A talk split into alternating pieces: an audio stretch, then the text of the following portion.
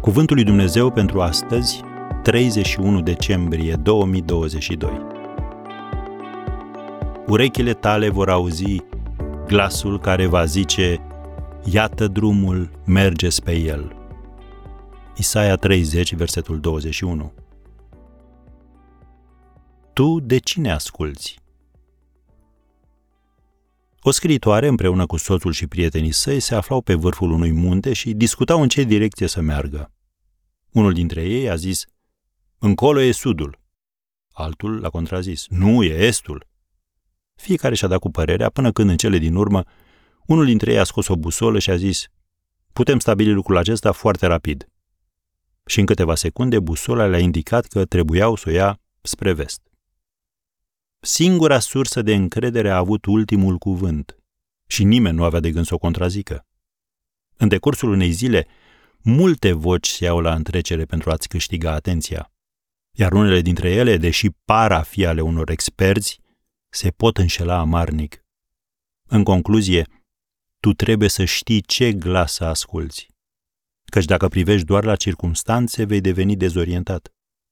Un telefon neașteptat, o relație zbuciumată, un loc de muncă pierdut sau un copil bolnav, pot face oricând ca nordul să pară sud și estul să pară a fi vest.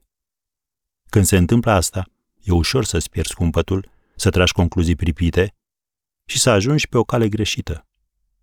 Biblia ne spune, urechile tale vor auzi după tine glasul care va zice, iată drumul, mergeți pe el.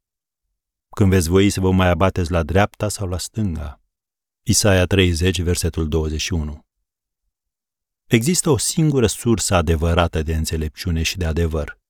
Și apostolul Petru a recunoscut lucrul acesta când a întrebat, Doamne, la cine să ne ducem? Tu ai cuvintele vieții veșnice. Scrie în Ioan 6, versetul 68. Nu trebuie să știi dinainte toate detaliile. Nu așa lucrează Dumnezeu.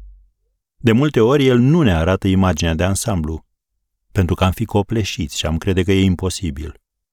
El dorește să dezvolte în noi o încredere nezdruncinată în caracterul și în bunătatea sa și acceptarea faptului că noi trebuie să depindem de puterea sa dacă vrem ca planul și voia lui să se împlinească.